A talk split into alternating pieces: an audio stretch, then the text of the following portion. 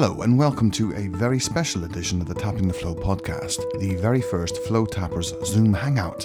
I had the pleasure of hanging out with Tim O'Shea, Catherine Rudy, Damien Flynn, Gabby Garbutt, and the new man Chris Bramley for a two hour session of playing songs and talking about pipes. The pipes we're talking about? Well, obviously, we're talking about church organs. Why are we talking about church organs? I don't really know. I really don't know how we got there, but I guess there seems to be a theme flowing through this one, and uh, it's a lot of fun, very informative. Like, seriously, if you ever wanted to know anything about church organs and the church supporting organ donation, uh, you've come to the right place.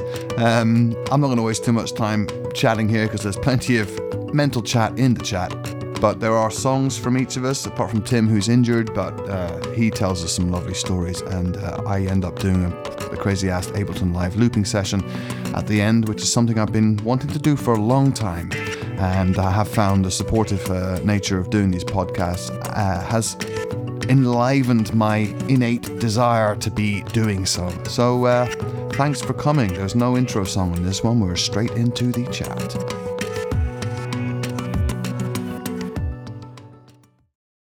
We're gathering troops. I'd like to say hello to Damien Flynn and uh, Catherine Rudy and Gabby Garbutt. Thank you for coming. And uh, I'm just talking to my good friend Tim O'Shea from Killarney in County Kerry, where I grew up. And uh, Tim has been one of my longest supporters in music, and one of the reasons I'm still doing it to this date. So uh, he is uh, sitting there in County Kerry, and uh, we're talking about how he is missing his his shows. He had some shows lined up, and he's missing them because of coronavirus. Obviously, we're all going through the same shite with that.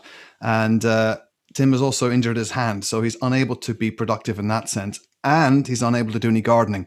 And uh, that's a terrible tragedy, you know. But it's it's. Uh, what are you doing, Tim? Oh, I'm very echoey. Hello. How are you doing? Nice. I did that. Um, I was just going to say, what what are you managing to do? What's writing, left? Writing, writing, writing, and okay. thinking. Writing and thinking. That's good. I enjoyed your podcast, by the way. I watched it there with uh, yourself and Stephen there uh, last week, I think it was. Oh, thank you for watching. I listen. I'm, I'm working my way backwards through the whole list, and um, they're really fascinating. Um, it's everyone's got such a different point of view on music, you know. That's right. That's right. But I enjoyed yours. I, I enjoyed the Scottish accent anyway, and. Uh, That's that's like le- le- next week. I'm talking to two Scottish people. I'm talking to a man called Ben Ellis on Tuesday, who's the bass player with Iggy Pop and uh, Marc Almond's uh, new project. And then I'm talking to a friend of Catherine's called Becky Wallace, who organises some incredible gigs oh, in Glasgow. Yeah. So uh, I'm in Scottish heaven next week. I need to brush up my accent so I can slide in there. Yeah. Brilliant. Yeah. Yeah. Good. Um, Damien, how are you? Long time no see. Hey Tim, how's it going? Yeah, it's been a while already, hasn't it? Where are you fast. now? Currently, where are you? Uh, Porto in Portugal right now. Oh, still in Portugal. Okay. Yeah, I did cool. spend a lot of time in Berlin, but I'm back. Oh, that's now. right. That's right. Yeah. It's freezing cold. And I saw your podcast too. Uh, you were the first, actually, were you? I think I was closest to the beast. I got the first one. Yeah, that was really nice. Very good, nice and relaxed, a good yeah. chat. Well, yeah. you know what though, yeah, we were there. We were there in person for that. That's the thing, you know. And I think it's interesting yeah. to try to do this and not be there in person. Um, so the first two I did, I actually reversed, and the first one was with a guy called Phil Hulford, and uh, he is not a musician. He's a, a parkour uh, person who goes around in a gorilla suit, an animatronic gorilla suit. So that was my baptism by fire, and he came around at seven o'clock in the morning, and we had a fantastic conversation. And then Damien came back, and and we spoke, and then every every single one since then has been in via Skype. You know, it's or Zoom. It's been an incredible experience to be brought so close to people uh, at such a strange time. You know, and uh, um, I just before I before anybody plays any music or whatever, I just want to say that through this process of getting to know you and all, I've just been so inspired, and uh, I've been testing the waters of what I want to sound like myself, and uh, I've set myself up in a big potential for some serious car crash antics here with loop pedals and Ableton Live and uh, multiple cameras pointing at me and shit. Because why not? You know, why not? Why not jump in at the deep end I want to. I always said, like when I was in Killarney, I remember being on the back of a bike with a guy called Billy Burns. I, I, I reckon you might know him, Tim. I do, of course. I Back of this bike doing 125 miles an hour, one of the tiny roads in Killarney. I had no helmet, and I said to myself, if I die here, I'm going to die with a smile on my face, and uh, that stuck with me, you know. So that's my that's my performance thing. I want to say hello to Gabby. How are you, Gabby? Yeah, good, good. Yeah, yeah, um, yeah. Cold in this horrible, cold little bedroom, but uh, Yeah. Yeah. but all good, all cool. I Yeah. reckon yourself and Damien have got something in common there because Damien, being in Porto, has uh, I think is it two degrees in the house when you heat it. I mean, there's no heating it. Yeah, there's no insulation. So what's outside? Actually, it warms up faster outside than inside. Oh, really? Yeah, no, we're just like we just moved into this flat. It's like it's got a couple of little electric heaters, but no central heating, and and this Yeah. little room here, like the, the living room, is like lovely, but this room here, the, we've basically stuffed this up with like plastic and then put cardboard over it. Just to like, because otherwise it like drips water. Like it's one of those cold rooms that like when you go on the bed, like the bed feels wet because it's so cold. Yeah. Where are you? Just in acting. No, that's that's part of the course here. Is like wet wet bedclothes in the morning. The windows soaking wet. Yeah, it's a strange one. I feel so bloody guilty now that I'm boiling and I have to take off my jacket. I'm really like I'm I'm not doing it on purpose. It's just like I'm sorry. I, I'm really sorry. Um, yeah, it's oh, so I don't know if anybody's heard Gabby's Gabby's uh, podcast yet, but that was brilliant. I really enjoyed that one. It was a lot of fun, and uh, I think you should all be listening to Gabby's music because it's puts a smile on my face. You know, It's I really enjoyed our chat. That was really, really good fun. Yeah, yeah. Thank you for having me. It Oh. was really, really cool. Really, yeah, really great to kind of explore some of these ideas together and things. You know, it was really, yeah, really enjoyed it. Yeah, yeah. Um, it's been. I, I think the who's the most active person here, songwriting wise, at the moment? Is it you, Catherine? Are you doing a lot of things in Glasgow?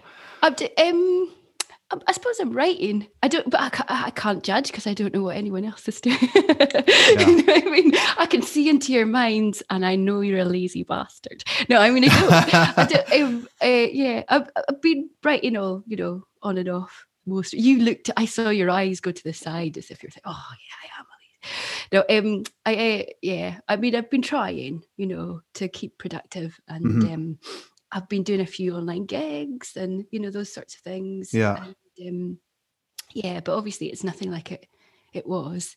Um, we're good. We're, we've been trying to do a few things on Instagram. We're thinking of going doing a, an Instagram live or something and doing like a you know something like a bit longer and uh, build up to. I'm quite impressed at the list of technology that are you have you got all that for tonight that you're gonna So the do. reason the reason I'm looking across there, and I'm going to film it with my iPhone before I play, is I've got Ableton Live here, and Uh-huh. I've I've created a six. I've got six loopers uh, going on, and I've got my vocal and my guitar going through it, being looped as well when I want to loop it. Uh, I'm also recording this voiceover through it, and I'm sending the whole thing thing to Zoom, and uh, I've got two monitors, so I don't know how it's going to go, but uh, it's going to be fun or funny Excellent. or whatever, you know very impressive. so it's been interesting because I think like uh, just to talk about where I am now, I'm in Woodbridge, and I would have assumed it was quite a quiet place. You know, having been in London, as you know, London is a cut and thrust, and there's a lot of stuff happening there.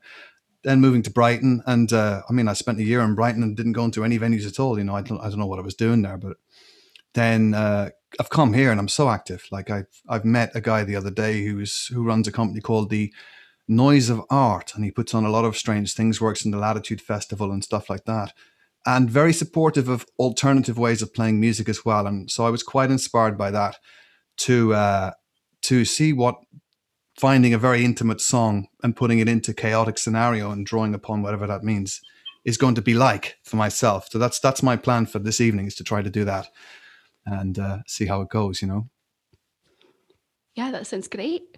I mean, I think in a way it takes a lot of the pressure off. If you're, you know, that if you're at a gig and people are have come to, they've paid and it's their evening out and everything, and there's a certain sense in which you've got to give them, uh, you know, like something. But Mm. this is much more about, um, I don't know, there's an intimacy to it in a different way, and um, you can take more risks in a way, can't you? Although Yeah. there is a recording of it. There is a recording of it, but given my mindset, I could almost also reverse the whole thing and enjoy listening to it backwards. So don't worry about it. Um, it's it, it, it does move me on to another like a topic of something I've been thinking about as well, which is uh, how to frame an album when when the scenario of writing can be quite difficult. And uh, I, I had this concept of trying to write an album which is a life lived in reverse, and and trying to uh, this is I don't know why I'm talking about this here because I might actually be holding myself to doing it, but I liked the concept of uh, you know being unable to change things, but seeing things in reverse and going from being from your deathbed back to your birthbed and seeing saying hello to people in reverse. this is quite a weird thing to try and do, but I have a feeling that the song I'm going to play is sort of about that, and uh, it deals with some tricky things in the Catholic Church and stuff like that, which is why I'm going to play it in the church next week, with uh, with my head held high above the parapet. You know, is, anybody... it, is, is it a church that uh, still is it active? Is it deconsecrated? Is it, is it still an active church? Oh yeah, they still. So they, it's still active, yeah. Um, apparently, it's being deactivated straight after my performance, but it's. Uh... I'm thinking that they'll have the they'll have the, the what what are those lads who uh, like you know who who get the demons out? What do they call exorcists or whatever? Uh, the exorcists, yeah, yeah. Luckily, I've trained to be one myself, so I can see them coming a mile off. But is it uh, Anglican? Is it? Yeah, it's, it's Church of England, so they won't have any problem with blasphemy or anything like that. You know, it's right. not. Very I think if it was a if it was a Catholic church, I think in Killarney it would be quite different. Um, but we'll see how it goes. You know, I think it's. Uh, Is this to record, Stephen, or are you performing in a so, service, or what? So what I'm trying to do is to establish um, places where people can come and play, where we uh, film it properly and uh, multi-camera stream and do some great sound and do a blogotext sort of build up to it. You know, film the artist going up to the venue, have a chat with them about what it means to them and stuff, and do it in interesting places like the church here, the Tide Mill, the museums, the libraries, and all of these incredible venues in Suffolk, and essentially to try and find a platform for local artists to play, and also for people to come up from London and Glasgow and Kerry and Porto to come and play and perform, uh, and uh, to establish, I think. Um, I know that this industry is going to st- suffer for a while, you know, but I think that if we jump on the cutting edge now and try and get something that's um, honest, warm, and open to different kinds of music, but also supporting less well-known acts and integrating it with more well-known acts, and uh, try and roll with the punches because sometimes you'll be able to have audiences in, sometimes you won't. So finding the balance, making sure the artist gets paid, making sure the venue gets paid, and, and trying to give a bit of charity. I know it's a model people are already doing, but I think it's I'm not involved in that, and I want to be involved in this, and I'd like to, you know, set up a place for you all to come and play as well. So that's the goal here. It's fantastic. I think it's a brilliant idea, and I mean the the risk factor is low because, as you said, if I if I understood you correctly, that, that you seem to be in good stead with the church people there. I am, yeah. That's yeah. number one. I mean, they have access to a community plus a lot of other allied uh, whatever you want to call it, links or whatever. So, I mean, once you get a good sounding building and the people who are own it and administer it are okay with that. I mean, that's if you yeah. have a, a, a, basically if you have a a flagpole to put your flag on, that's half the battle. And you were talking from a fine load of experience of having done it for many years, Tim. So yeah, yeah. I and I work with the Church of Ireland in Killarney. Hmm. And for those of your listeners there or the people here, they're on the decline. It's one of the few places in Ireland where the Church of Ireland, the Protestant community, is on the decline. Would you believe it? Wow. I know, I know, Chris. All kinds of formal religions are on the decline elsewhere, all over the place. But the Church of Ireland in Ireland, we're always a, a very robust community, mm-hmm. you know, and we're good at renewing themselves. But for some reason, uh, it's on the decline in Killarney. But to me, I've been working there for with them for 20 years nearly now, and they're unbelievable. You know, obviously you have to respect it as a house of worship, but mm. once you, you know, fall within their guidelines, I, I have free rein there, free of charge. Right. You know, where are you going to get that? They, you know? they they do say they, they like to support local music and, and I think they like the, the building to be used to its best potential, which is what the building is good at, is sounding pretty amazing. It is an amazing building, yeah, you know it yourself. But the other thing I would like to say is that up to us, and we do folk and traditional stuff, uh, Irish folk and traditional, bit of Scottish too. Uh, we were the first non-religious music other than choral or classical.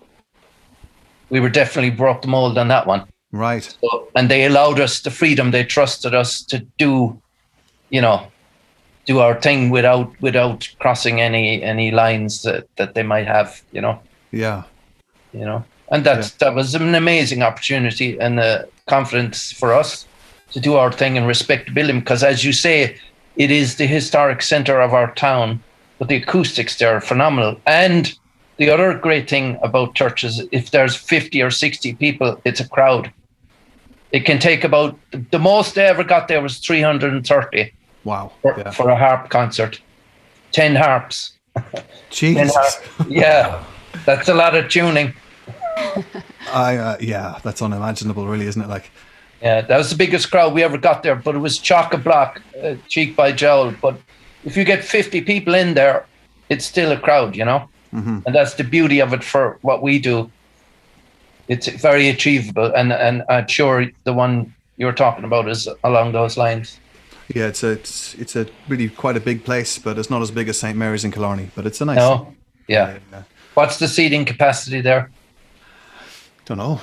No idea. Oh, yeah. But if you get 50 people, it's a crowd, right? I would think so. Yeah, I think so. Um, Very good.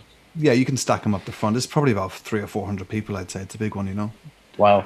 decent organ. Yeah, that's the other thing. The organ in the one we're in is highly unusual. It's not the one with the pipes stacked up. The pipes are on the side. They're on ground level. All the mm-hmm. pipes. So when that's when that's pumping, that's pumping. Wow. Yeah, it's a special German. I don't know what the technical term. There was some guy from Germany came over. He was the Elvis Presley of the of the organ, and he he only played the music that was composed for that organ in that time period. So it was a really special uh, evening. How did it end up in Killarney then? Well, I suppose the Church of Ireland at the time, and uh, that church was the one in Killarney, it's 1870. Uh, I don't know. There, there seems to be a world of organs. It's a, it's a complete other fantasy world. You know, it's it. And wherever they install them, there's a whole, there's a whole. Seems to be a whole. I remember talking to Canon Lockheed about it, and he plays it, and he said it's a whole world like songwriting. It's it's organ church organs are a whole world, and how they get this model over that model, who Yeah. knows? Do, do people donate the organs? I mean, Yes, Sounds like that's the thing. If you if you look at in most organs in every church, there's a plaque to the chief uh, sponsor, or maybe Oh, the wow. sole sponsor. Wow. So organ donation is big in the Catholic Church or in the church in general. That's uh, That's where it started. that's where it Yeah. started. Yeah. Talk talk to me about the church in in Bettyhill. Crikey. Um, do, I, I- I just can't believe that you've just spoken about organs, though. Because I, w- uh, when I was thinking about a song for tonight, um, a song I was thinking about was um, it was called Grace, and it's about, it's not about, but it was inspired by um, myself and some friends being in La Palma in Mallorca, and we hired an Airbnb. this is honestly relevant, I swear to God. And um, whilst we were all sort of getting, you know, like it was a lovely old building and that, I went down to the the um this the sort of swimming pool bit and started to speak to the old man who was taking out the leaves. And it turns out he owned the property. But not only did he own the property he was also the professor the lead professor of music at la palma university. And he was also the head organist of La Palma Cathedral. Wow. And so about two or three days later, he took so me and my friends who are all songwriters. It was Becky Wallace was there and everything. And he took us to the cathedral and he took it like it's the most beautiful cathedral you've ever seen. And then the organ inside it is one of really old and huge. And it's the organ is basically the building. You know, it's got it's used in the whole building to create the sound. And um yeah, it was it was incredible. So like it's the one the church in Bettyhill is nothing in comparison to that. It's very very plain, and I do, there is an organ which my mum plays, but it's like an electric organ. you know. Uh-huh. But um, yeah, I'm fascinated by the massive these. Most of them were made in Germany, I think, or a lot yeah. of them, and they they have to get all the pipes come over, and they're all Yeah. and. Um, I think before computers or before, well, in my song it says it's that be, they, were- the most complicated thing before uh, the telephone exchange. Because they, had the, the most moving bits, you like bits in them, and so they were like the, the earliest computers in a way, and um, yeah, they're inc- they're incredible. And the sound that he made when he was playing it when you were inside it, because you could climb around. Oh my god! inside, like you know, a bit like mice in a, in you know in bag post inside. the and uh, yeah, it was it was amazing. So yeah, I, it's amazing, isn't it? Can I come and play your building? Sure, come around. You know, Yeah. I Can I have a go in the Where's, building? where's the door? Don't you mean the bellows? Wow. Yeah, there was one in Germany, and you know we're all used to the pulling the bell. Well, this one, the the bellows was up on the next story, like a mezzanine, and during the whole uh, organ playing experience, two guys had to go up there and physically pump the bellows. Wow. I mean, they they had changed into electrical an electrical pump, but the original one is still there. And the the vicar we were playing in this church in Germany, and he was showing me, and seemingly, the uh, organ fanatics they they swarmed to this one. But there was two guys. It's like something you see in a blacksmith's forge, you know. And they were upstairs. Your man was downstairs playing, and they were above, heaving it up and down through the whole mast. Like I don't know how they managed. That's incredible. I have this image in my head now of two sort of like white boys high off, high on their heads on ecstasy, jumping up and down in time to the organ music. You know, having a great time. Yeah, and of course they were because that one had the stacked uh, pipes. They were getting the blast of it as well. Mhm. Must have been some experience. They were doing it for God, I'm sure. I think that's what it is, though, isn't it? It's the channeling of something that's far greater than any single person who's there. And when you're when you're playing something of such magnitude with such a fundamental frequency, and it's Yeah. part of the building, you're like you you must be transcended from normality at that point. You know? Well, the rumble off the low end was something fierce. Yeah. You know, the growl, and of course the feet are independent of the hands, and then you've all the stoppers to deal with, and you're supposed to play a tune on top of that. Yeah. Yeah. I think like- growing up, I was never quite um, in love with hearing the organ, like churches in Ireland and just small churches and small places. There was always, and this is no offense to your mom, Catherine, but there was always just like None flat taken. notes and Yeah, weird yeah. things going on. And then I was walking around London once with my mom, actually, and we walked into Southwark Cathedral just to have a walk around. And then somebody was playing the organ, and it was just mind blowing, just going like right through our chests. And we sat down and just experienced this whole, like you're saying, Stephen, it's transcendent at that point. It's just, mm. and it turned out they had been refurbishing the organ in the Cathedral. And the next day there was going to be this celebration concert. And a guy had flown in from Germany who was like the second best player in Europe or something and was mm. practicing. And it was unbelievable. Yeah, the sound. I mean, singing in a church is one thing. If any mm. of you have done that, it's a beautiful thing. And they're tailor made. They're Wow. tailor made to the acoustics of the building they're in. So they spend time installing it and re- readjusting it and all the rest of that. So they're tailor made. They're custom That's made for the building they're in. Wow. Yeah, yeah. Oh, they are. Yeah, the one in Killarney is highly irregular, highly unusual. Yeah. Uh, so when you take all that of it, so these guys know their acoustics. When you take all that in, it's it's quite. You could see the fanaticism, the the you know the science meets godliness or whatever, and the whole craft. There's something about that, isn't there? Also, the low end of something. Even, I mean, obviously, if you're playing bass in a band, that fundamental part of it that pulls you to earth, and then you have the high notes of sort of the angels, whatever they are. Um, I remember when I went to see Slayer when I was like 13 years of age, and the, the low end happened. I had that sort of transcendental uh, reaction as well, although it took me in the other direction, I think, to the to the Lord. Uh, but it was fun for a while, you know. how about your, How about yourself, Gabby? What what what sort of uh, what sort of relationship have you got with the with the church, if any, at all, Gabby? We're not we're Um, not. by the way, uh, just sorry for disappearing earlier. I my internet stopped working, so I'm no tethering to my phone. So fingers crossed this will be okay. Um, what is my relationship with the Lord? Uh, uh, um, well, from a very uh, atheist family, but um, I really, yeah, I don't know.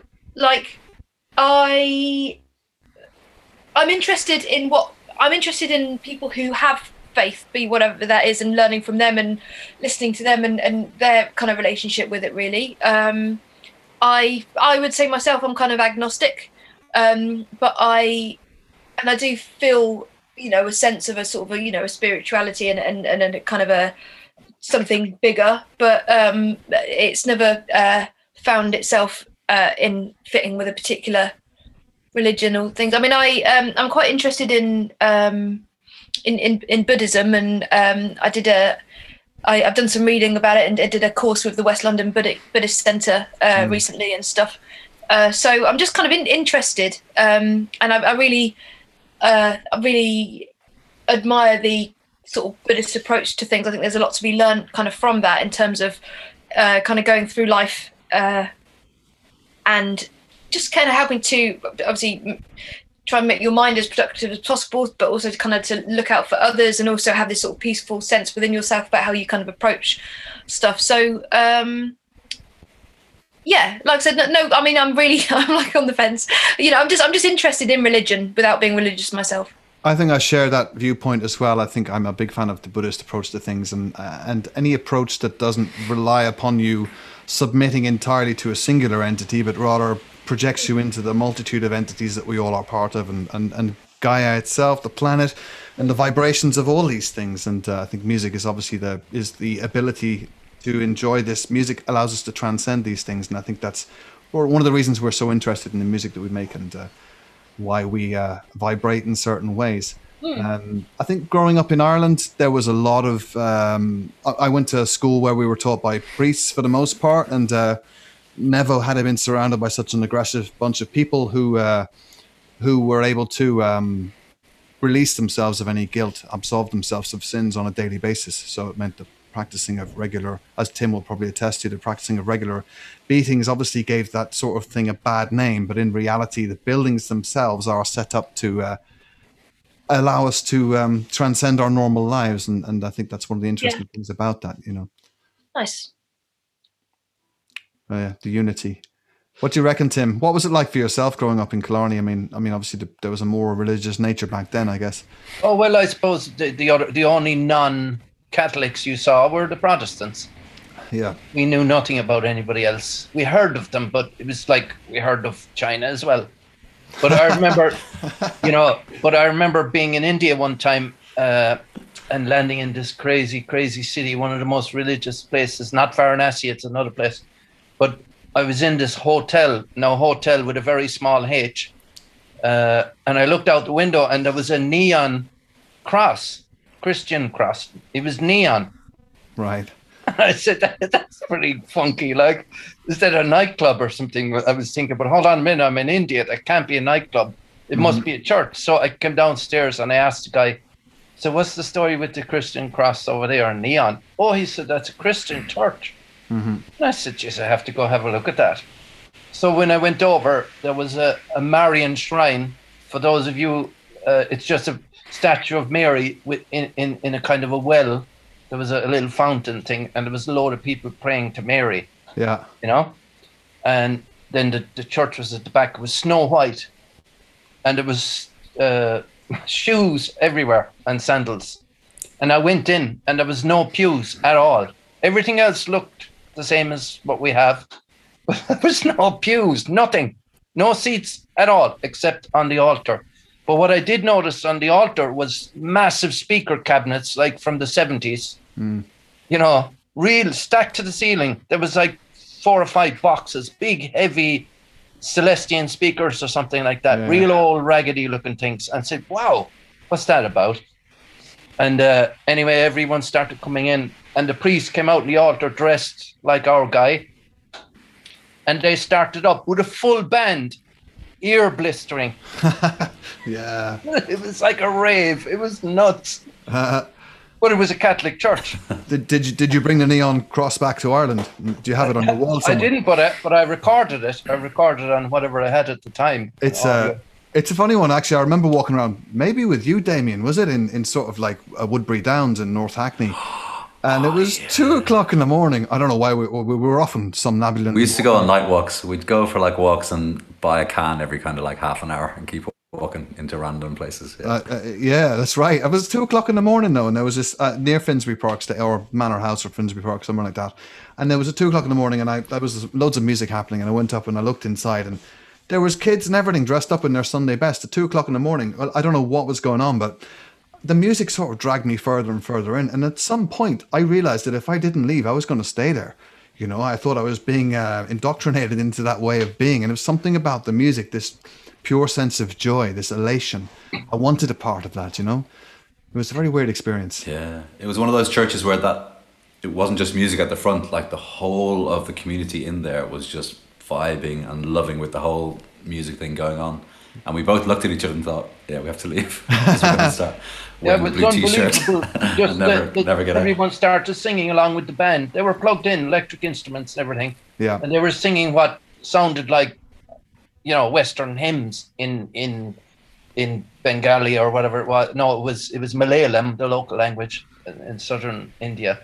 But it was it was uplifting. But another time I was in Prague, you know, the Child of Prague. You've heard of that, I'm sure hmm you know that whole thing where um during the during the um, Black Plague, one of their answers back then was to burn everything, and that would eradicate the plague. This is the thinking. Yeah. But in in in in Prague anyway, they burnt this church to the ground, and uh, they when they were when they when they came back, uh, obviously they were persecuted as well. But when they came back, uh, they found a statue of Jesus, but the face was wax, and the body was wooden, and they said it was a sign to rebuild the church or whatever. But uh, if you go in there, it's amazing because it's it's like a factory of masses. There's mass after mass after mass in all different languages. Right. So Yeah. that's that's kind of crazy. And then during during halftime or when the first mass was over, I was wandering around and I went side stage, and no one stopped me. Mm-hmm. And suddenly I was into this convent or this monastery or whatever, and there was all these sculptures down the hallway of African animals, massive ones, like Yeah. full size. there was zebras, there was elephants, there was uh, wild cats, everything. And I said, "Wow, this is cool." And then I looked at the wall, and there was uh, photographs of all the people, obviously from there, who had been, and these were gifts or whatever. And uh, yeah, so that was a bizarre experience. Jesus. Mass after mass in a different language in the same building, Yeah. Wow, it's like McDonald's for mass. And they all had their own bands. Each Yeah. each each mass, whether it was in Italian or Czech or Latin or whatever, they all had their own performers. Yeah. There was, there was one show after the other. It's crazy. Wow. Crazy. Anyway, I'm sorry I opened up that can of worms. I, I, I just want to say hello to Chris Bramley. How are you, Chris? Hello, hello. Hello. I'm good, thank you. How, Good how, man. how's it going? All right, mate. Good to see you here. I'm, uh, it's very nice to have you here. We haven't had you on the podcast yet, but that's going to come. Oh, thanks, Stephen. Well, yeah, it's lovely, lovely to be here and lovely to see all your faces again. Are you in the um, Are you in the same building as Catherine? Same building, We just are. across the hall. we we tried to work out the um, the technical side of it and realised this was the best way to do it. Yeah. But um, yeah, it is slightly strange. Hello. I think it's absolutely bizarre because obviously we're at a time here when we have no choice but to be ones and zeros, but you actually have a choice and you're choosing to be ones and zeros. It's nice. O- only for an hour and a half. Oh, solidarity. I like it. um, well, that's fair play to you. Brilliant. It's it's nice that you're you know not rubbing it in that you can be in the same building together. I really appreciate that. Um, Gabby, tell me something about your gigs. Like, have you experienced people jumping around in elation and singing along to your songs? Yeah, absolutely. We've had some wonderful shows um, and some wonderful dancing. Uh, yeah, absolutely. Um, I think that you know, uh, bit kind of you know the gigs like at uh, places like the the Monarch, which we always used to enjoy playing in Camden. Um, Yeah. You know, all kind of you know friends and fans and everyone, and you know just kind of obviously knowing the words and dancing and singing. But then also like obviously I think that with the the larger shows where you're kind of playing to people that you don't know. Um, that's kind of uh, and I, yeah, I remember kind of on, on the Libertines tour and stuff. Obviously, there's lots of people kind of obviously they wouldn't be singing along because they didn't know the songs, but lots of yeah, lots of dancing, which is nice.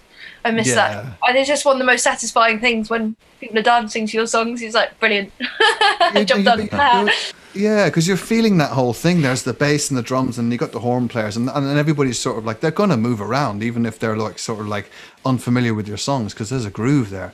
and I think that's Yeah. golden Like a territory. You know? universal thing. Obviously, Yeah, you're kind of trying to tap into that part of them that makes them kind of want to do jump around and Drop a fat groove and just go, here you go, come on then. Know it. Yeah. Yeah. Nice. I don't think I've experienced that from my own music so far. It's more like um um I don't know, I was called deranged psychedelia at one point and and I really sort of like that I like that actually I'm quite into that, but it doesn't mean that people Yeah. are invited into the party. They just sort of sit there with a puzzled look on their face and go either they go, This guy needs help or they go, We need more of this guy. Um, uh, Marmite. I'm sure it's more of the latter. It's, it's Marmite for the masses, if such a thing is possible. Um, right. Um, I'm going to uh, see if someone wants to play a song. I mean, Catherine, seeing as we were talking about the churches and the organs and stuff, would you like to uh, grace us with your song? I, I- I knew that would happen as soon as I mentioned it. I was like, "Don't talk about it," 'cause it's, but it was it was just so relevant to what you know you were talking about, and it was just I had to mention it. But Yeah. um, okay, right, I'll try this as a technical. I might take I just need uh, five five seconds. Sorry. Sure, sure, sure. Okay. The the one thing is mute, mute your mics when sh- when Catherine starts to play. Um, Which is Shift Command A, I believe. I'll just try and.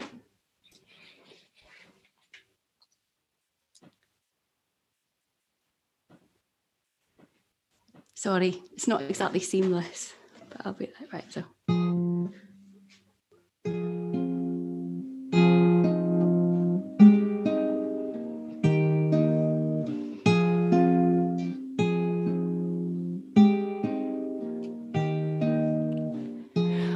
Out the maths of music, formula of sound.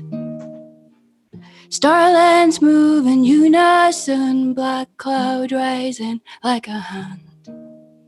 He works his feet across the keys, he is dancing out the chords.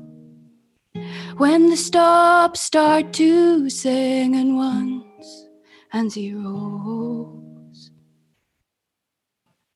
The most complicated thing until the telephone exchange. The moving parts will make you cry until you're past that grieving stage. There's a congregation hidden in the fields, thousand years of feelings. This is how it feels. They buried their father in compassion and self defense. Read the complicated story in Spanish and in French. Sometimes you just want something simple. Sometimes you want grace notes in the sun. Sometimes you just want something simple. Sometimes you want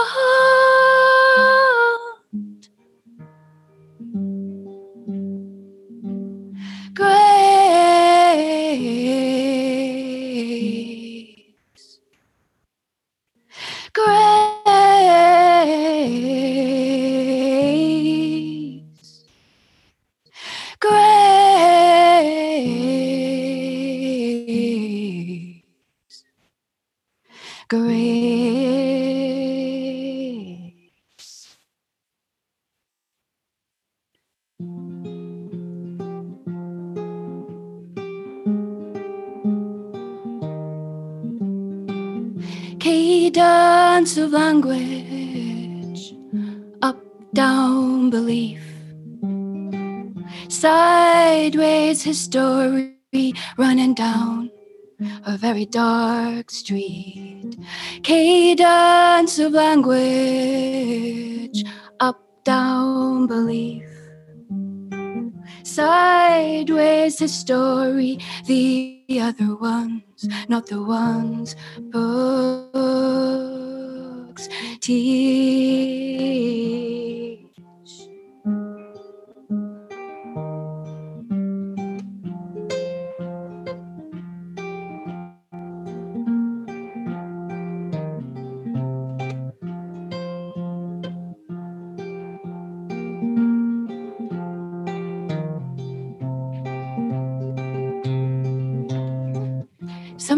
Sometimes you just want something simple.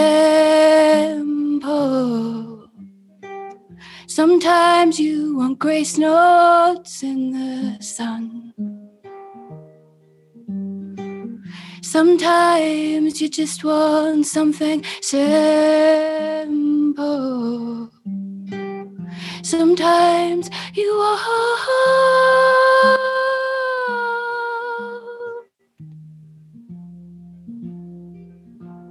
grace.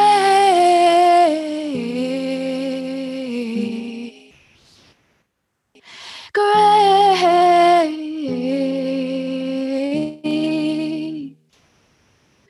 Grace.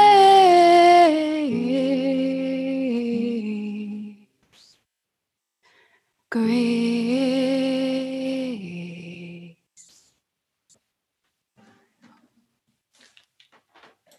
That was fantastic.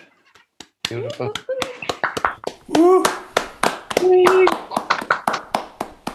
Um, that's a superb song. I love that. Your melodic sense is incredible. Um, really beautiful, Catherine. Thank you for sharing. Thank you. I, th- I was um, I've got to admit that I- I was a bit trepidatious about all these amazing guitar players, and then I'm like, yeah, I'm even going to have a bit of a guitar thing going on in there. it's just like, ah, let's go for it. It was quite. I was quite impressed by your guitar part. Actually, that's quite hard to play. That. oh well, I made it seem that way. Oh, just Terrible. brilliant. Oh god. Um, uh, Grace notes in the sun. Explain. What's that?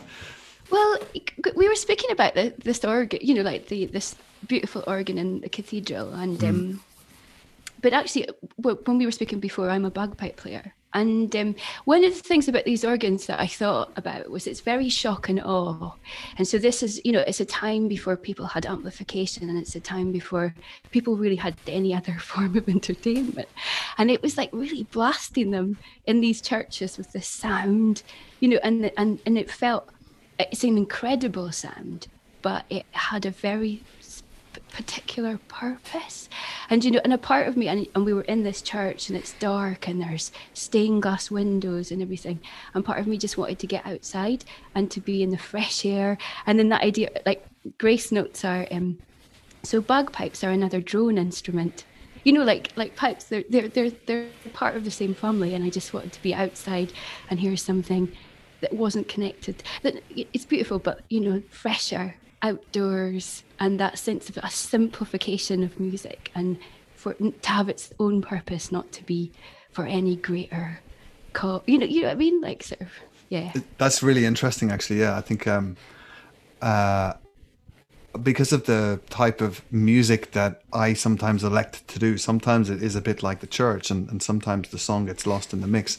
And uh, potentially, the song that I'm going to play is going to be effectively what you're describing there, and you just want to go outside and relax and uh, take it all in in a different way, you know. Um, there is, I think, the purpose of church music is to sort of overawe you, isn't it? To sort of draw you into submission. Whereas we describe the bagpipe as being something that pulls you across the valley and lulls you into its um, serenity. Yeah, I mean, well, yes. I mean, it did have a purpose too, which was war. So we can't get too, you know, like too um, romantic about any one thing in it, you, you know. But I mean, at that point, I just wanted something that was simple and not incredibly complex, and you know, like thousands of keys and and paddles and sounds coming from all round, and it was beautiful. But I, you know, I just wanted something clean. So that that's what you know. That that's it. Um, You've achieved that. Yes. Thank you. Yeah. Um, Damien, do you want to read something or play something? Where's your head at? What have you been up to? Like, have you been writing songs? been doing a lot of poetry, I know. Yeah, the poetry thing came about kind of June, July last year, and has been pretty strong in my creative output. Um, I came back from Berlin. I was there a long time, so I came back to Porto with no microphone, no guitar, um, all these things. So you've also heard the EP that I made at the end of last year, which was a mess of me just playing on the Mac with lots of different stuff, which is very enjoyable and a good route out through how I was feeling then. But um, just before that, Steve and I was going to ask Tim if he was present as well. The bagpipe experience we had at your house was pretty incredible. and very emotional and touching rather than warlike. That is that is very true. So my brothers, um, it was it was sort of a Buddhist kind of a sending off. We uh, planted his we we put his ashes into the ground outside the house and planted a tree there, and uh, put his yeah t- to regrow nature. But the local policeman who was the uh, Mike Milner, he was the uh, liaison officer, came up to our house, jumped out of his car, and came in with some bagpipes and, and played at that, and that was phenomenal. And there was there was that was a serene moment, wasn't it? I remember that. You were there, Tim, for that, were you? Yeah, yeah, it was. Yeah, Hmm. yeah. The pipes it's are incredible. definitely denote. Uh, they're they're very solemn. They can do lots of things, but certainly in that particular instance or th- that particular application, they're Hmm. they're very apt. It works. It sticks in your memory. And I had this occasion recently, and you know, you know, the Irish bardic tradition, not unlike the, the Scottish one, where certain families uh, used to choose musicians for pivotal moments in the clan's life. And that still continues in Ireland. And I was very lucky to be part of that, where one family called me for a burial, but I had played uh, for another branch of the same or the same family, but another member for their wedding. And I just clicked in my head, oh my God, what an honor was that. And the same with the pipes. Uh, they're used for weddings too Right. you know, in Ireland and I'm sure Scotland as well. But they they Yeah. definitely and what I was thinking then is it is the it's the soundtrack to pivotal mo- pivotal moments in people's lives, Yeah. you know. And I mean, how uh, the pipes are ideal for that, along with uh, other or anything else. But the pipes stick in your mind, you know, when when you hear them in those occasions. I would think. They're a really good entry and exit Yes. aren't they? You know, like so you get piped into something and then you have Yes, whatever, yes. and then you get piped back out and it's a beginning and an end. Yeah. Yeah. And the modern equivalent of that, interestingly enough, and we mentioned the, the low pitch or the low rumble.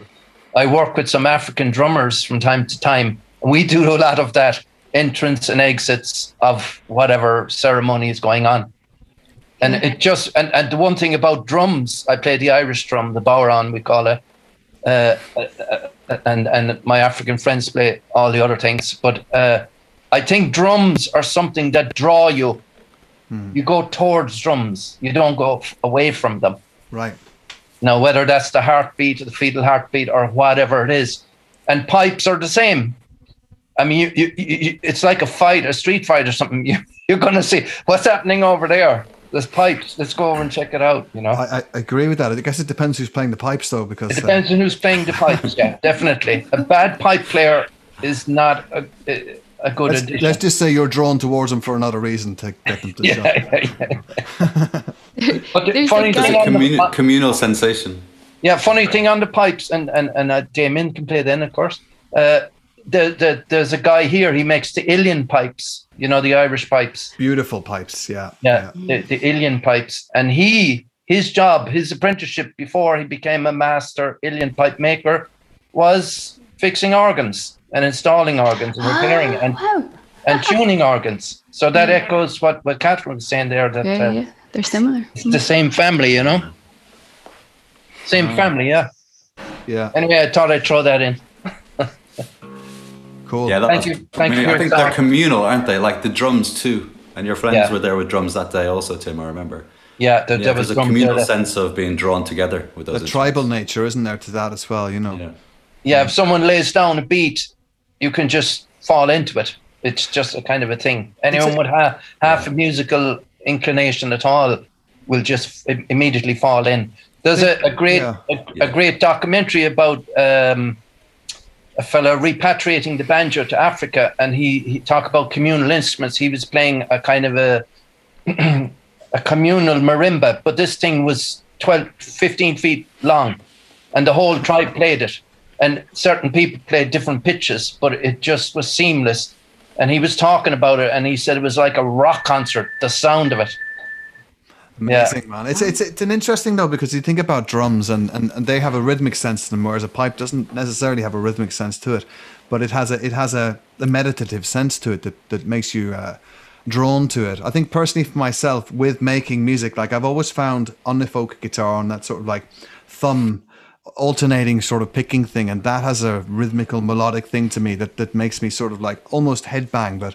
Then getting into loop pedals and, and drone sort of styles of things that they do live together quite well, but they call you for different reasons, don't they? Well, pipe and drum, and I've I've used it a lot in in my various op- setups. Uh, I'm probably the f- only non-singer songwriter here. I wouldn't call myself a singer singer songwriter. I've written a few, but I'm more a folk and traditional player. But pipe and drum are hand in glove, and you know that from Scotland, right? But Yeah. you, that low end and the high pitch, it just works. You know, it's just a hand in glove.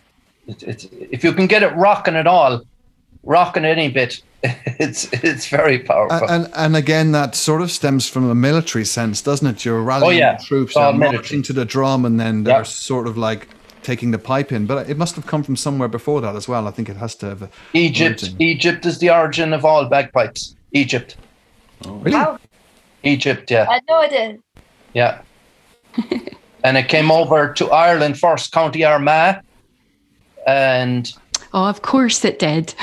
Yes, it did. it did, yeah. And then and then we took it over to Scotland, and they hung on to it, and we, we gave it to them as a joke, and they haven't found it out yet. Fair Is that enough. Fair enough. Wow, that's brilliant. I can't beat that. Yeah. Egypt way. to Armagh, that's traceable, and then Armagh to Scotland, and then Scotland obviously took it on and elaborated, and now it's the home of pipes. Did they not want it in Egypt or Armagh? And they just said like, here. I give it suppose I suppose they had to get away from Egypt somehow, and this was as far as they could, could go. What, what on earth is the Egypt and Armagh connection? Uh, there is a connection with Egypt here as well because one of there was a lot of uh, hostilities in Egypt way back when, but Scotia's Glen near Tralee, that was where one of the the the uh, princesses of one of the Egyptian kings had to flee because she was being threatened by rival kings or whatever, and obviously she was getting married to this guy and they didn't like it, so she ended up here, and her grave is still here, Scotia's grave. It's called. Yeah, so there are there are these mysterious connections. Don't ask me why. There was no Ryanair, so it must have been quite a trip. Amazing, like yeah. Um, Exactly, bef- yeah. Before you amazing. before you jump in and play a song, Damon, ask Chris like, how has your appreciation for bagpipes Im- increased since you've moved to Glasgow? Oh, it's, I, I mean, you know, I, I guess like that, you know, not that all in the lockdown and everything, you know, there, there aren't always kind of public events to go and see or like music, you know, kind of shows to go and to go and see. But we do live outside a church where people, a couple of people have got married, and yeah, a, a few weeks in, there was a really good piper um, playing the couple up towards the church, and yeah, that that was really beautiful. Um, So I guess that's the first time I've heard a good pipe player. Um, Apart I'd, from I'd love to hear. of I'd course, love to hear yeah. more. Never Apart heard from me Kath. I've never heard Catherine play. I'd love to. I'd love to. Uh, wh- Where, um, where, where does the expression "paid the piper" come from? What's that about? Is it paying them to stop or paying them for playing? Which one is it? Well, dep- both. pay us, pay us twice. Oh yeah, Is, Well, is that the the Pied Pied- Piper of Hamelin? Yeah, the Pied Piper. Piper of Hamelin. I was just going to say. Exactly, Yeah. yeah. Yeah.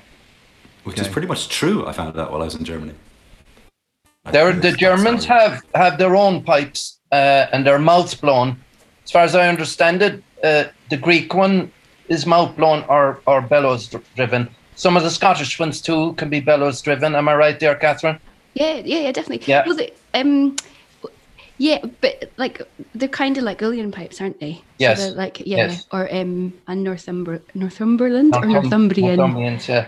But the, this, the the Germans have a one from the Middle Ages, and it's made of apple wood, and it's mouth blown. oh wow! And it's almost the same as the as the small pipes in Scotland, Right. but it's a way softer sound and it's a way lower sound than the big ones. Oh. Obviously, nothing is louder than the big ones, but the apple wood one is a very mellow sound. Right. That sounds. lo- I'd love to hear those actually. Yeah, and they have one one little one little drum then with a, a kind of tambourine effect, and then they have a like a well nowadays it's a mandolin or a bouzouki or whatever, but it would have been a lute, I imagine, back in the day.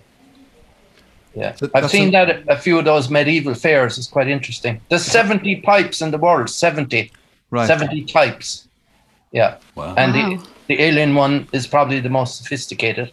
I love the sound of the uilleann pipes. There's something amazing about them. That, that sort of trill. Sorry, Catherine. Sorry. Yeah, it's got two octaves, two octaves, and you have the drones and the regulators and the chanter. So it's Yeah. quite an orchestra in its own right. Yeah. You know that, Catherine, right? You've seen the uilleann pipes. I have, I have seen them. I've never. I mean, obviously, I've never played them or anything. So, like, um, yeah, yeah. I um, yeah. I mean, because I was complaining to Stephen about how loud my uh, bagpipes are, and um, I'm looking into trying to get something that has the quality of them, but is a lot quieter. You know, like um, The small yeah, I pipes. might- Yeah. yeah. I know. Yeah, exactly. Something that you can, you know, hopefully sing with though as well. You know, so that cuts down the options. But um, yeah, yeah.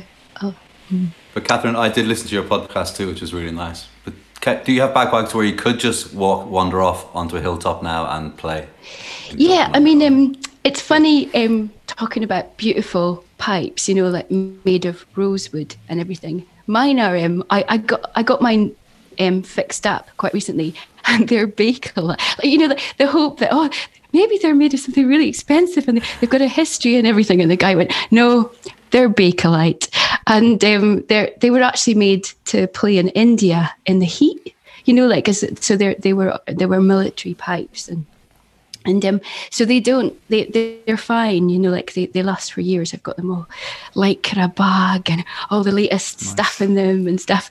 But um i haven't played them for quite a long time. And so um yeah i should i think i'm going to start thinking about how to do that as you know like practically without as everyone said the worst thing is to hear a bad piper we do have to practice have to practice. so there's like there's a bit of a kind of a tricky bit in the middle, you know, like and um but yeah, yeah. I think mean, there it's would- seven reeds in the uilleann pipe. Seven reeds.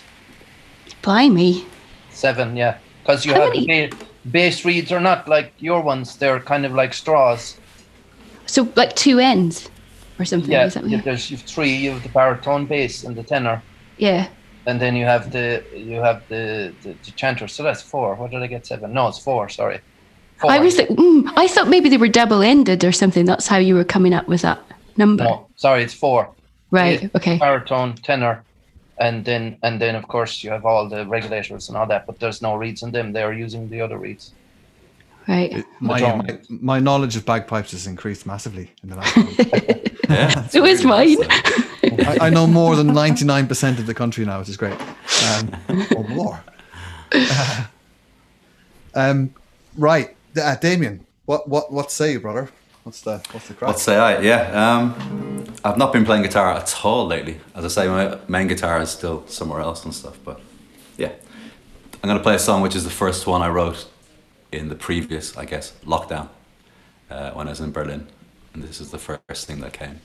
I found lockdowns to be fairly productive things, actually. To be honest, I'm kind of okay. Um, right now, I'm in a shared house as well, which has been quite helpful. But um, yeah, there were some sentiments there about nature and yeah, community or a lack of and things. So yeah, Good man. I'm gonna take these off as well. Okay. Cool. Okay. This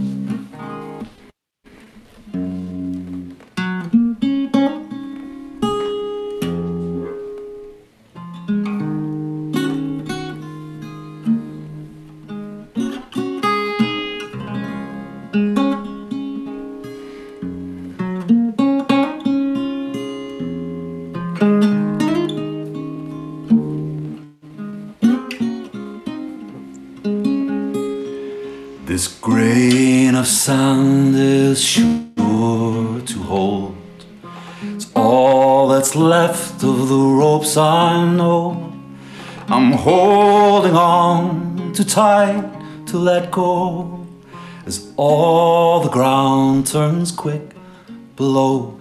Oh, those seas of hope collide on that breeze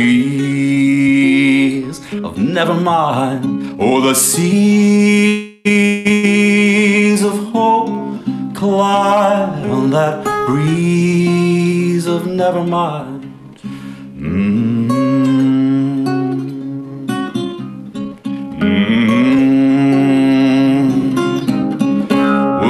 Come around, darling, with your eyes so wide and clear? Will you say the words that I long to hear? Will they say oh, all rocks are blind and that love is hard to find? But I am lying here just dying to change my mind for the birds. This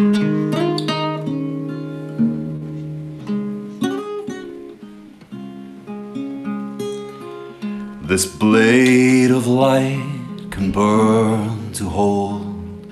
It sears a truth through what we've been told. And I'm holding on too tight to really know that corn will bring new seeds for old. Mhm. Will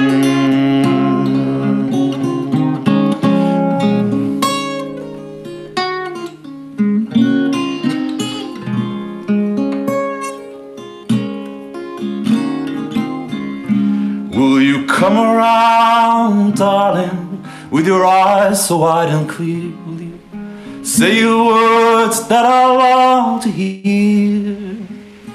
Will they say all rocks are blind and that love is hard to find? But as I'm lying here, I am dying to change my mind for the bird.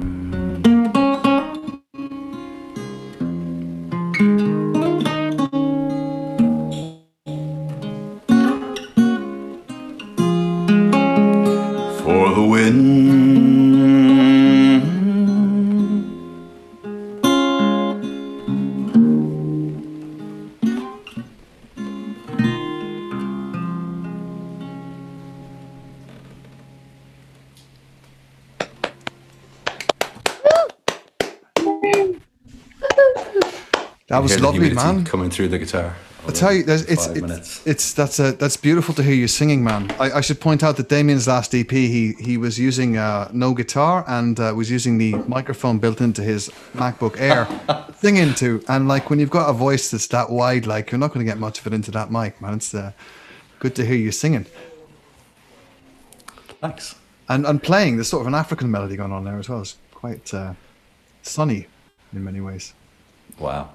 Yeah. I guess that's a specific attempt to be slightly sunny, maybe. and It's not what normally comes out. Yeah, really nice, man. Really nice. Yeah, you're gonna you're gonna do more you. stuff like that now? Do you think? Or? Yeah, there was a lot of that written last year. So, yeah. I've half a mind to have a conversation with yourself, actually, about coming over and working together, like later this year, but another time for that conversation. No, Yeah. it's it's cool, What- man. In, in in what in what Yeah. what sort of road would you like to walk down with your songs in, in towards the end of this year? Well, I've got a couple of things going on at the minute. So that project that you just heard is a dark, kind of messy thing, which I'm really enjoying too, which is nice. Yeah, Um, and then in Berlin, I have the guys playing quite, you know, uh, yeah. There's a contrabass player in Berlin who I work with a lot. He's very good. Um, we have a four-track EP also coming out this year. yeah, Um, but they're also quite into playing crazy, crazy stuff. So I'd like to build that more. So then, yeah, with songs like this, I'd like to just do a, a singer-songwriter solo album actually, and just have some, you know, four or five to click to add a couple of things, but very simple and pure. And like you say, just get back to having that voice in full would be lovely. Yeah. Yeah, yeah. Capture the moment, and and I'll be I'll be stacked with some nice venues here if we if we manage to last in the UK. If we don't, we'll be in Spain. So equally possible there. Anywhere is good. Yeah. Yeah. Yeah, man, that'll be good. Yeah, I'm loving the ideas of you setting up a platform there. That sounds really good. Yeah, yeah, yeah. There's definitely, definitely, um, definitely what I'm going to be inviting you all to come and play. Gabby, you'll have to bring your band. You know, Yeah, that'd be s- loads of fun. Love to experience that. You know, that would be amazing as well. Um, how about yourself, Gabby? Would you like to play something? Have you been writing something new, or what have you got in your mind to play? Yeah. Um, shall I? So um, I quite like to play this song because me, so me and Chris were in a band called the Sticklers together, and there was a song that we had, uh, the uh, Bad Boy Bird one, and I, uh, so I've kind of like basically I've used that chorus and kind of written a new song. Uh, Cool. uh, so I well, so like the kind of the first half of the chorus is taken from an old Sticklers song. Uh, so uh, just gonna quickly check it in. And I thought because we spoke about birds so much, I thought it was quite nice to have a bird-related song. Yeah, yeah, yeah. If you didn't have birds in your lyrics, I'd be very disappointed, Gabby. Yeah. so you, so, Chris, you were in a band called the Sticklers with Gabby. Yeah, yeah, it was great. For years we played together. Um, so yeah, brilliant, brilliant memories. So Loads I've- of fun. yeah, definitely, definitely. Yeah, I bet it was. Was that in London? That was in London. Yes, there's a, a cou- some evidence on YouTube. There's a few music videos. There's a good one on the Canal Boat. badass music. There's a, Yeah, yeah, yeah. So he's like, I was, I was played drums for us, and he um has made yeah the Breakfast in Hell that one, uh, which was in like Oh, yeah. in Hackney Marshes, and we all like wearing like made all these puppets and stuff, and then one one actually when we're on top of a canal barge. Um, there's like yeah, if you look up the sticklers, like there's some good good. s- I will Visual. find it. I will find it and publicize it here. Yes, yes.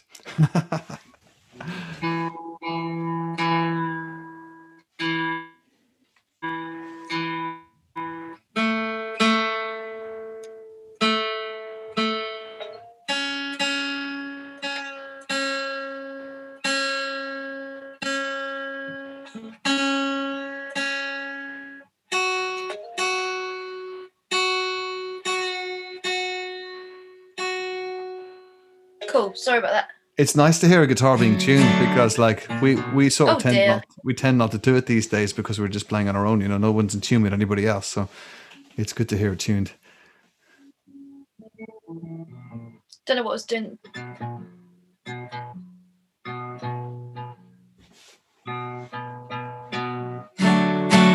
That, is that in tune? Yeah, it'll do. I think.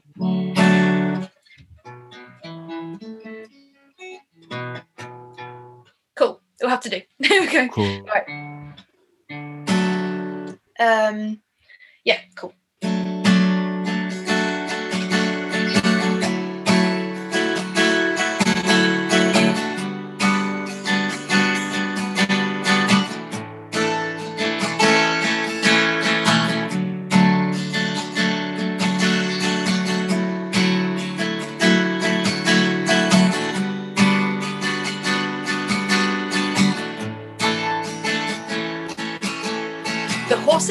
Once with my outward breath now huddle with their heads bowed in the cage in my chest. Mayakovsky reminds me not to stray from my vision, not to let my fighting fists go limp in the revisions. I can no longer close my eyes to the cruelty of living in this age of unbound technology that sells us mirages on the shores of no man's land, then shoves our sallow faces in the burning sand. Oh that I am no human.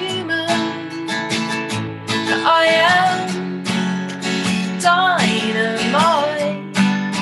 And here's my bird coming down from heaven, bad boy bird coming down from heaven, oh my lord, coming down from heaven. Here's my bird. And here's my baby bird coming down from heaven, bad boy bird coming down from heaven, oh my lord, coming down from heaven. Here's my bird, and he was undivided in his fear. Oh, he was undivided in his fear.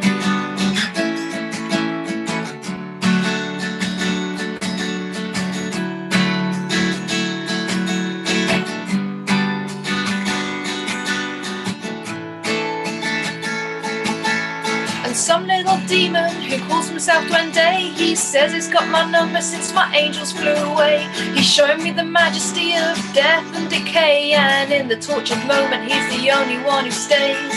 He shook me up and sent me through a rotting wooden door, showed me poetry carved into the hen house walls. But all through the night, he calls and he calls. We're at the mercy of a future who's forgotten a soul. Oh, oh. And he is no human is, dynamite. And here's my bird coming down from heaven, bad boy bird coming down from heaven, oh my lord, coming down from heaven. Here's my bird. And here's my baby bird coming down from heaven, bad boy bird coming down from heaven, oh my lord, coming down from heaven. Here's my bird and he was undivided in his fear. Oh, he was undivided in his fear.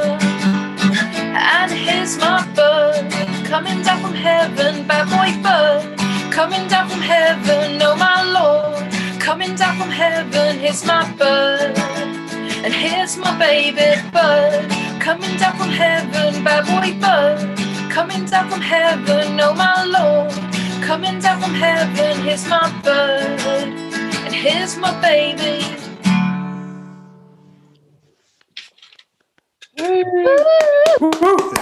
Ah, super cool. Super cool. I love that. It's uh, there is the Lord was mentioned there and the bird was mentioned, so we're totally on track. Yes. And heaven. And Yeah, heaven. absolutely. Yeah, I need to. The, the lyrics are quite wordy. So sorry, the, the verses are. So I'm, I'm still working out the where to breathe. I know the feeling. It's really weird. I, I I love wordy like I love wordy um wordy verses, you know. But it's a funny one because I've been told that like if you have a melodic movement, you should have less words. But I'm like I like them both happening at the same time, you know. It's really really strong. And again, your lyrics they flow like they're so beautiful and flowy and powerful. It was uh, it was quite fun actually. So so, uh, Gabriel sent me one of his songs, and then um, and then and I listened to it, and I was like, it, it was weird. It was like this conversation that I'd written. Sorry, this this this song that I'd written, and his song, and obviously we hadn't heard each other's, but we're like in conversa- in dialogue with each other because they were like both talking about like you know the future and like the duende like disappearing and stuff like that and things, and Wow. uh, so it was like it was quite uh, yeah funny that they seemed to be talking to each other the songs. They're in tune. I like the idea of songs talking to each other. Yeah. It's really powerful, isn't it? Like there's something in the water there. Yeah. How does it sound to you, Chris, to hear that song come back to you after many years? Oh, it's beautiful. I love it. I love it. Just kind of, uh, you know, so joyful, joyful to hear it. So I know, you know, I was uh, the backing vocals in the chorus come back strongly in my head. Coming Kind down from heaven. exactly. So, yeah, I was just, I was containing, containing my my energy with that song. It's really cool. I, I love the fact that you. When was it? When was the Sticklers? Was it called the Sticklers or That's right. Yeah. When was that? So that must have been between um like 2012 or 13 and 2015, 16. Yeah, I think it was. I, I found a a picture that Tom. Well, We had a bassist called Tom. Um, that a picture that he took of me that was dated 2016 the other day. Yeah. Um, so that I think was the final days of the sticklers. But, Yeah. yeah. We had, we kind of because we were supposed to support the Libertines at the Ritzy in Manchester Oh, with, God. with the Sticklers boat, and um, and the gig got pulled, and it kind of really took the wind out of our sails. Yeah, and I, I, I tried really hard to get to van as well. Or amp, I think it's like you got the van, and I was driving the van around to try and pick up equipment. And I was like, "We're going to play this gig. It's going to be great." And I was like getting lost, and then I got myself locked in the back, and I had to Oh, shout, God. "Help! Help!"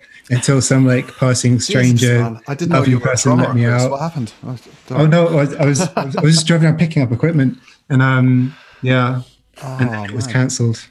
Oh. I was like, Batting. yes. It's horrible. What does what does stickler mean? Just like someone who's like really pedantic, basically. I mean, I like to, I like, I like to think it means that they have conviction. So, but it ultimately means pedantic person. I think that's the, yeah. It's a, you can be a stickler for something, right? You Yeah. can be a stickler for this to happen to you, and uh, Well, we're sticklers for the sticklers. so- oh. it's a very rock and roll story, Chris. You locked yourself in the back of the van. Um, what what happened after that? How'd you get out? Oh, um, well, I, I, I shouted help for about five minutes, and then um, this This very man nice, is talking. yeah, very nice lady who was who was passing, um, kind of took the keys from me as I passed it to her between a crack in the door because the door was almost shut but not quite, and then I stepped out and um, yeah, and I was like, "Thank you so much," and then she was like, "That's okay." Don't do it again. Nice. And then and then I got home to the news that we weren't playing the gig. oh man, wow! You must have felt really doubly bad then. I mean, to be honest, it was a great memory, and it was kind of fun as well as also being quite scary. So Yeah. no regrets. Yeah, At least the lady didn't jump in the front seat and drive off the van. That would have been yeah, imagine. yeah, yeah. Yeah, man. Um, so have you been writing much these days, mate? Yeah, I mean, you know, definitely. Um, lockdown's been a really productive time for me. Um, me and me and Catherine have both been doing these kind of songwriting groups. Um, there's a couple going on, you know, that they started towards the beginning of the first lockdown, just in reaction to, you know, a lot of musicians suddenly having kind of time and no no immediate outlet.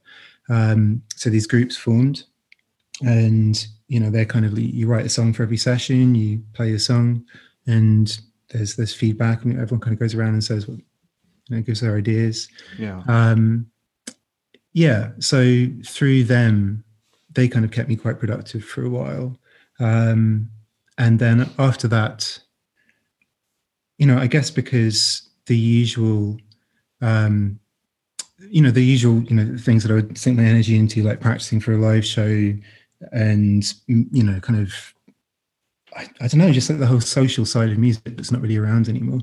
Um, that energy has to go somewhere else. So I've been listening to a lot of kind of more ambient music and trying to get get into you know making synth music basically just to to learn that side of things Yeah. but i really love you know i loved um i love the sound of synthesizers with folk music. I loved it on nebraska by springsteen. I thought that was like a magical album really um you know transported me um which is you know being transported is one of the top things you know i love about music. Um you know catherine's album that was like a beautiful and unique use of electronic sounds with Mm. with folk music. Um yeah and I'd, i would love to start bringing that to my music in a more interesting way. So that's Good. Good. I, I heard you doing something on Instagram. I believe you might have been using a pedal called a Game Changer. Were you? oh well, so i was using a, a pedal called a, f- a freeze Aha. right is a game changer is a pedal There is actually a pedal called a Game Changer, which is like a sustain pedal for a piano, but it does a similar thing to the Freeze, but it costs about three hundred quid, and uh, it's quite an incredible thing. Um, it's it, I'm weird with pedals because I, I used to have lots of pedals, now I've got two, and, and I've just sort of worked out that I can do a lot with Ableton Live. And uh, the problem is, of course, taking that to a show is a different thing. But at the moment, there are no shows, so I'm I'm on on your side with experimenting with sonics and uh, ambiances and stuff like that. Brilliant. Yeah, no, um, because uh, there was that video, yeah, the video of me playing on Facebook, and you commented "game changer," and I just thought you really liked it. But it's a I did. I did. I did really like it. I, I love that sort of stuff, and it sort of suits you to be doing that, man. You know, but I I, I know now you're going to look at the game changer pedal and go, "Oh, Definitely. shit, okay, I want that. Yeah, no, for sure. Because I, I I love the you know using the freeze on that, but it it sounds a bit harsh. Um, Yeah. It's meant to be very kind of smooth. So yeah, yeah, game changer. That's uh, it. Will be a game changer. Yes, it will, man. Um, you, you fancy playing us a song? Yeah, for sure. Okay. Um. So. Okay.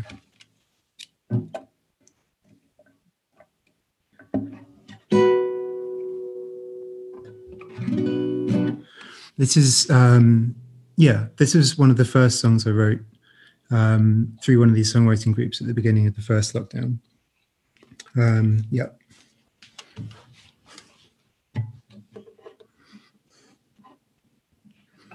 Hold on one second.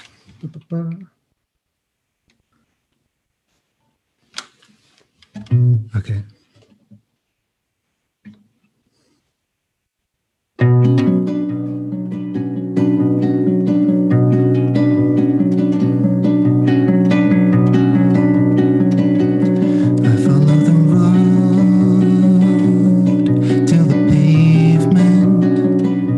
To start that again. This is the first live thing that I've, I've played since Man, the beginning of this whole. What what I'm most so- what I'm most admiring about you there is that you're setting yourself up and you're breathing into it. And I know that breathing into the performance is very important. So take your time, man. Okay, thank you, thank you.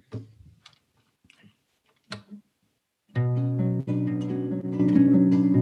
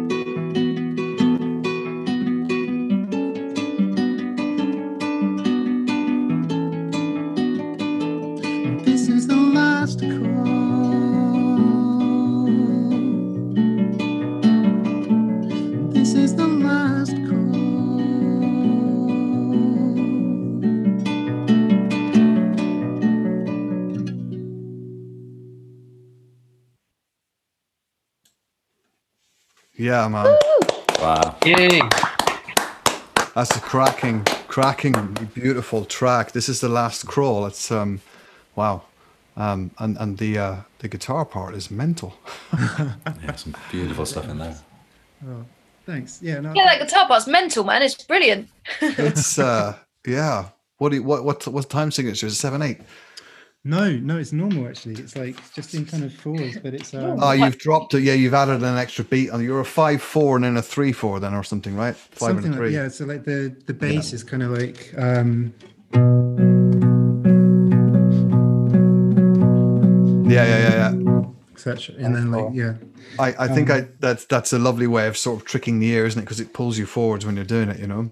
yeah, yeah, and, yeah, and like you know that that that kind of thing. You know, it's kind of it was written quite quite quickly, and I think you know because again, you know, it's for one of these kind of for one of these groups where you have a, a deadline. You're like, I have to write this song. I just got to do it. Um, and I've I've got such a habit of just like you know, because I'm I'm never satisfied with the things that I do. I, I, I would go further than that. I would say I always dislike the things that I do until several months afterwards when I can kind of go back, you know, and look at them and you know Yeah. clearly. Um, so with so so as a result, I take too long over things, um, and I kind of iron things out, you know. Um, but with yeah, with that, I just had, I had, to, kind of just kind of roll with it, and it ended up being a slightly weird uh, rhythm. Um, but in the end, yeah, I I I I, I, I, I, I was happy with it.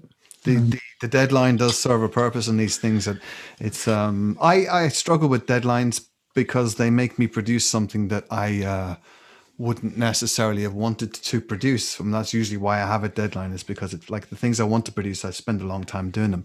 But the song that I'm planning on playing, if I can get the balls up to do it, uh, is one that I wrote at the start of a songwriting workshop thing before we started collaborating with other people.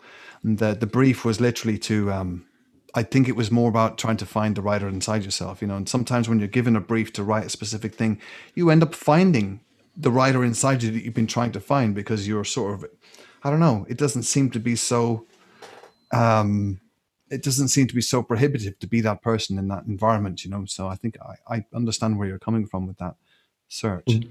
Yeah, yeah, yeah. No, I know what you mean. Yeah. Yeah, it's really nice. Um, I'm going to go and set up my stuff. So I'm going to mute myself for a few minutes and uh, I'm sure you can entertain. Tim, tell us, tell him a story about the old days in Killarney.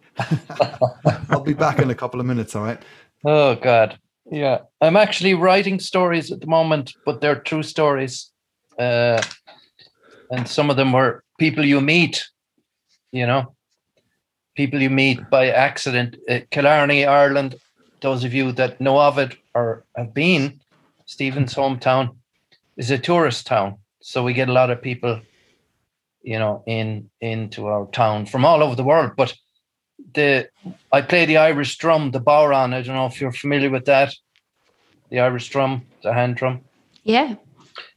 But uh, I was playing one night and I have a I have a condenser mic on it and I have it EQ'd to the last and loads of reverb and it sounds voluminous, you know. But I was playing anyway one night and the door was open where we were playing. The two doors were open because it was a fine night. And this old man with two walking canes and somebody helping him, I presume it was his wife or the other woman. The guy was about 153 years old and he stumbled in. He passed the door first, then he came back and he stumbled in. And uh, of course, th- there was a nice feeling in the room. So they cleared the space and they procured him a seat and he sat down and I was playing the drum anyway and just he loved the sound of it you know he really was digging the the whole buzz. But after after he had enough of it uh, he came over and he had I noticed he had two hearing aids as well.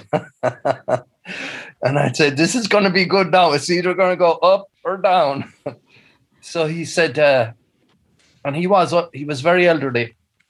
He said in a kind of a weak American voice, he said, uh, "Oh my God!" He said that that that thing you were playing was fantastic. He said, he said, "Do you know who I am?" And I said, "Oh, I'm very sorry. Should I know who you are?" I said, "Not at all." But he said, uh, "I said I'd ask anyway." And then he says, uh, "I played the timpani in the San Francisco Symphony Orchestra for 42 years." and I'm going, "Wow." He said, if I knew that drum was around, I wouldn't play those fucking things. So basically, he said the tuning of the timpani and the whole palaver trying to play them, you know. But it's amazing, somebody like that, he was drawn in by the drum. And and then, uh, you know, you can get all the tones on one drum, whereas he had three or four timpani and he was doing that for you.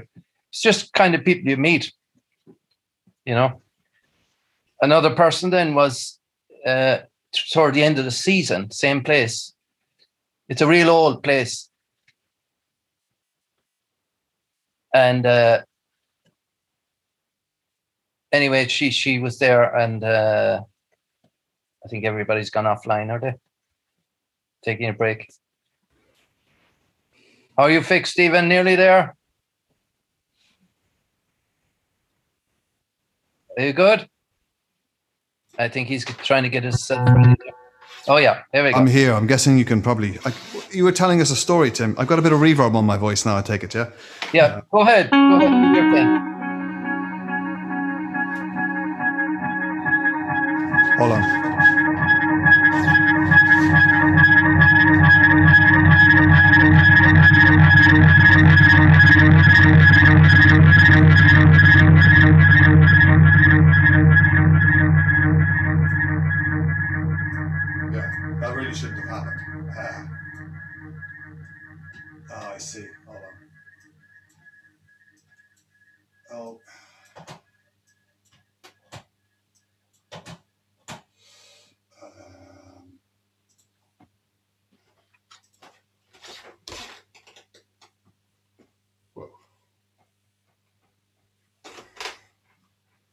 Yeah, sorry about that. Um, right. Go ahead. I'm good. I'm good. I'm good. I'm just going to describe the process here. So it's uh, um, what I realized about about songwriting for myself is that uh, I love to. I love the idea of taking a a, a song that'll stand up on its own, and uh, and then trying to find something else within it, some performance element that'll uh, bring the beast out on me, you know. And uh, it's very hard to find a balance between them. It's really, really difficult. But I think that it's possible. And I think, I mean, Catherine, your album has certainly been a, quite an inspiration in that regard of how you can take things to other places and, and really explore the boundaries between traditional song and uh, other sorts of performance things. So I'm going to attempt to do that now. I will live and die by this sword for, for my whole life. This is my, my pledge to myself. To my young self.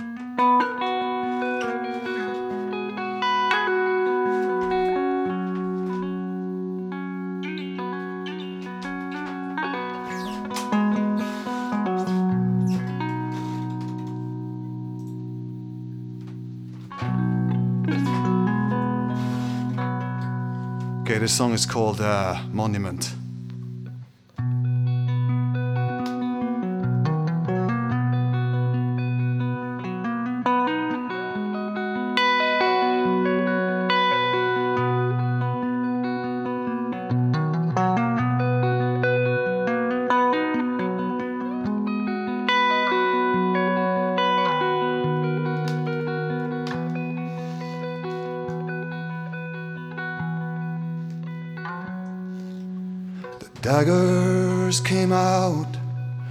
The bride of the bay.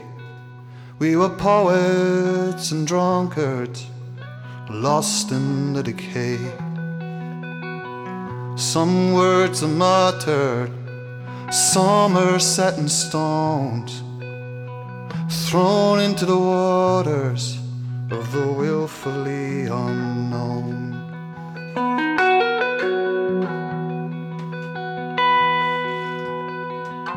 What say you, lover, my sister of the night? Should we trade our ancient language and drink till it gets light? Keep spinning the bottle until it points away. Our blushes that our actions as we hesitate.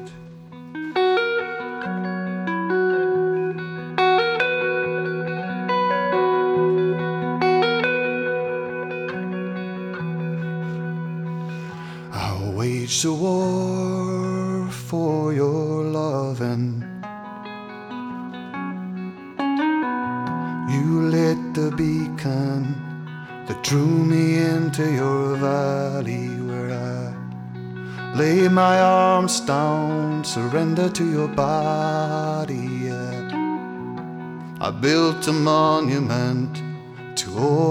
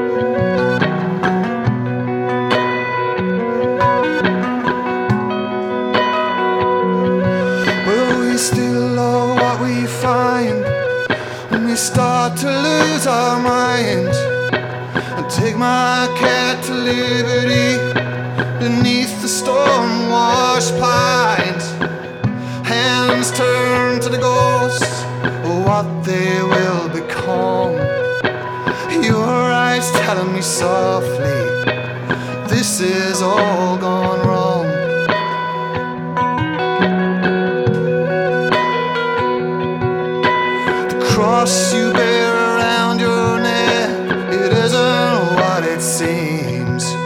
It slides across your body, chasing in your dreams. How can we act as if this was the way? Those of cloth and crucifix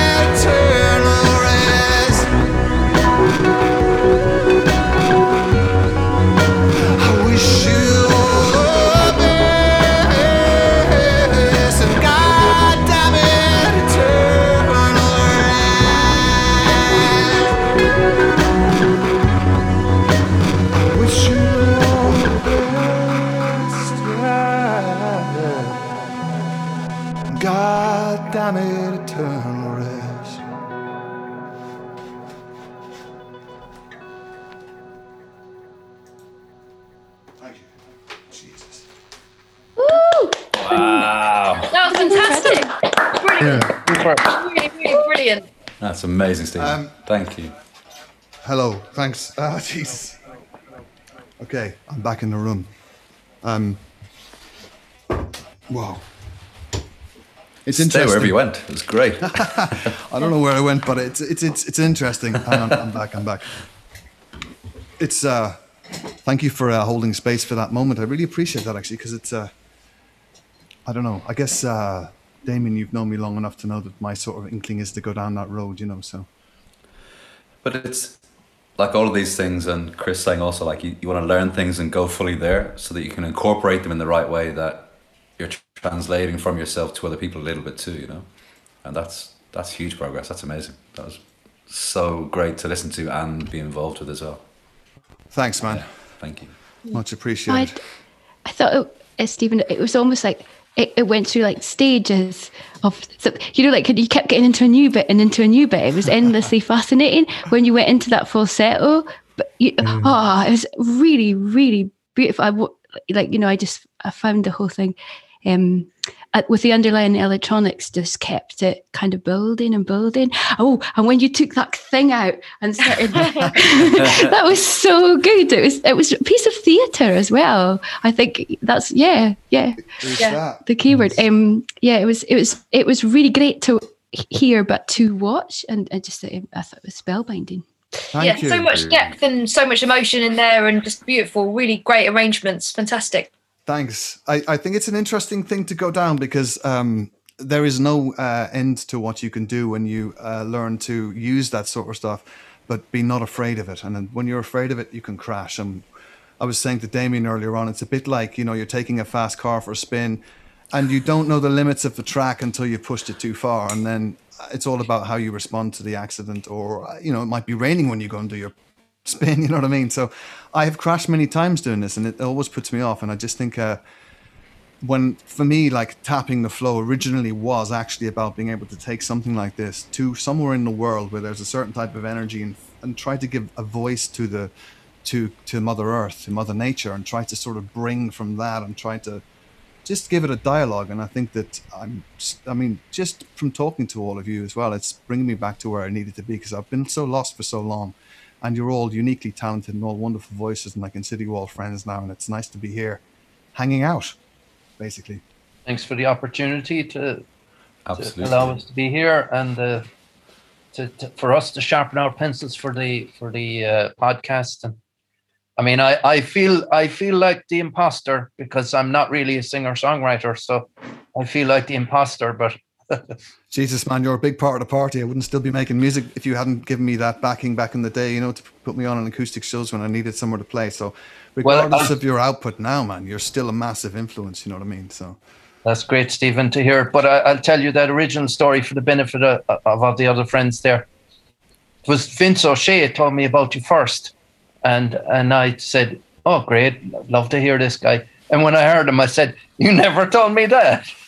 you never told me he was that good. You said he was good, but you never said he was that good." really, And I, I truly was, I truly was gobsmacked. I, I really was because, as all of your guests will uh, will uh, will subscribe to, the, the one of the true separation or uniqueness. Uh, when you hear Stephen Hod, there's nobody sounds like Stephen Hod. You know, and that's that is a, a- an arching talent, right there. I, I would I, I would say that applies to everybody here as well, equally. Probably. But the other thing about it is if you hear 10 or 20 Stephen Hod songs, there's it goes it goes a lot of places. There's no uh-huh. there's no formula, there's no little mold or template that he stamps out the songs. You keep reinventing melodies, rhythms, guitar style.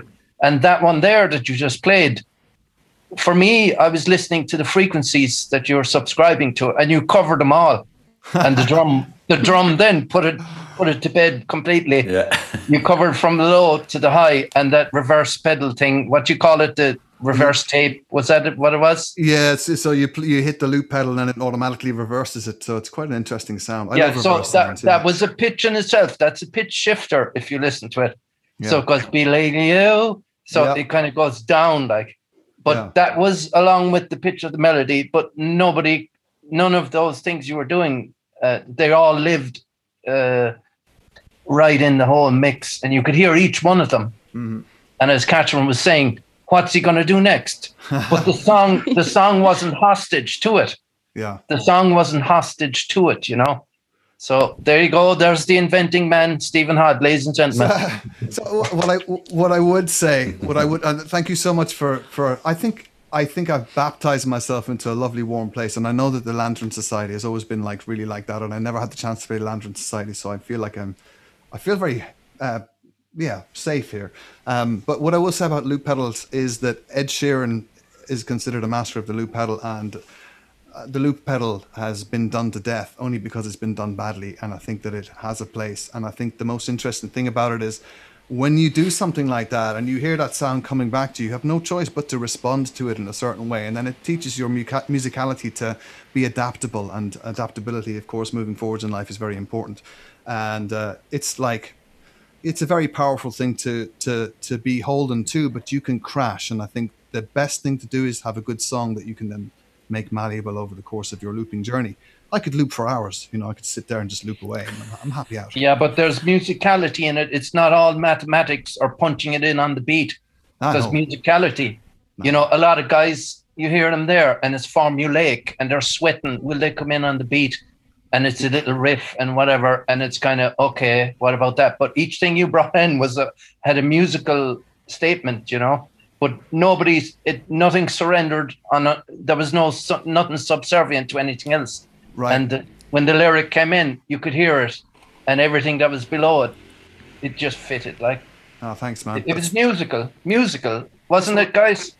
that's what i'm Yeah, going for absolutely. Completely, completely. So the yeah. question, Very question is musical. now do, do i play that in the church the next day yes Sound Yeah. incredible in the church. Yeah. Of course, just get Well, better. my my advice to you with that, because I've had it in our church, in the Church of Ireland, uh, our, our church, a couple of people tried to emulate what we were doing, and they brought in different shows and whatnot, and they made the first mistake.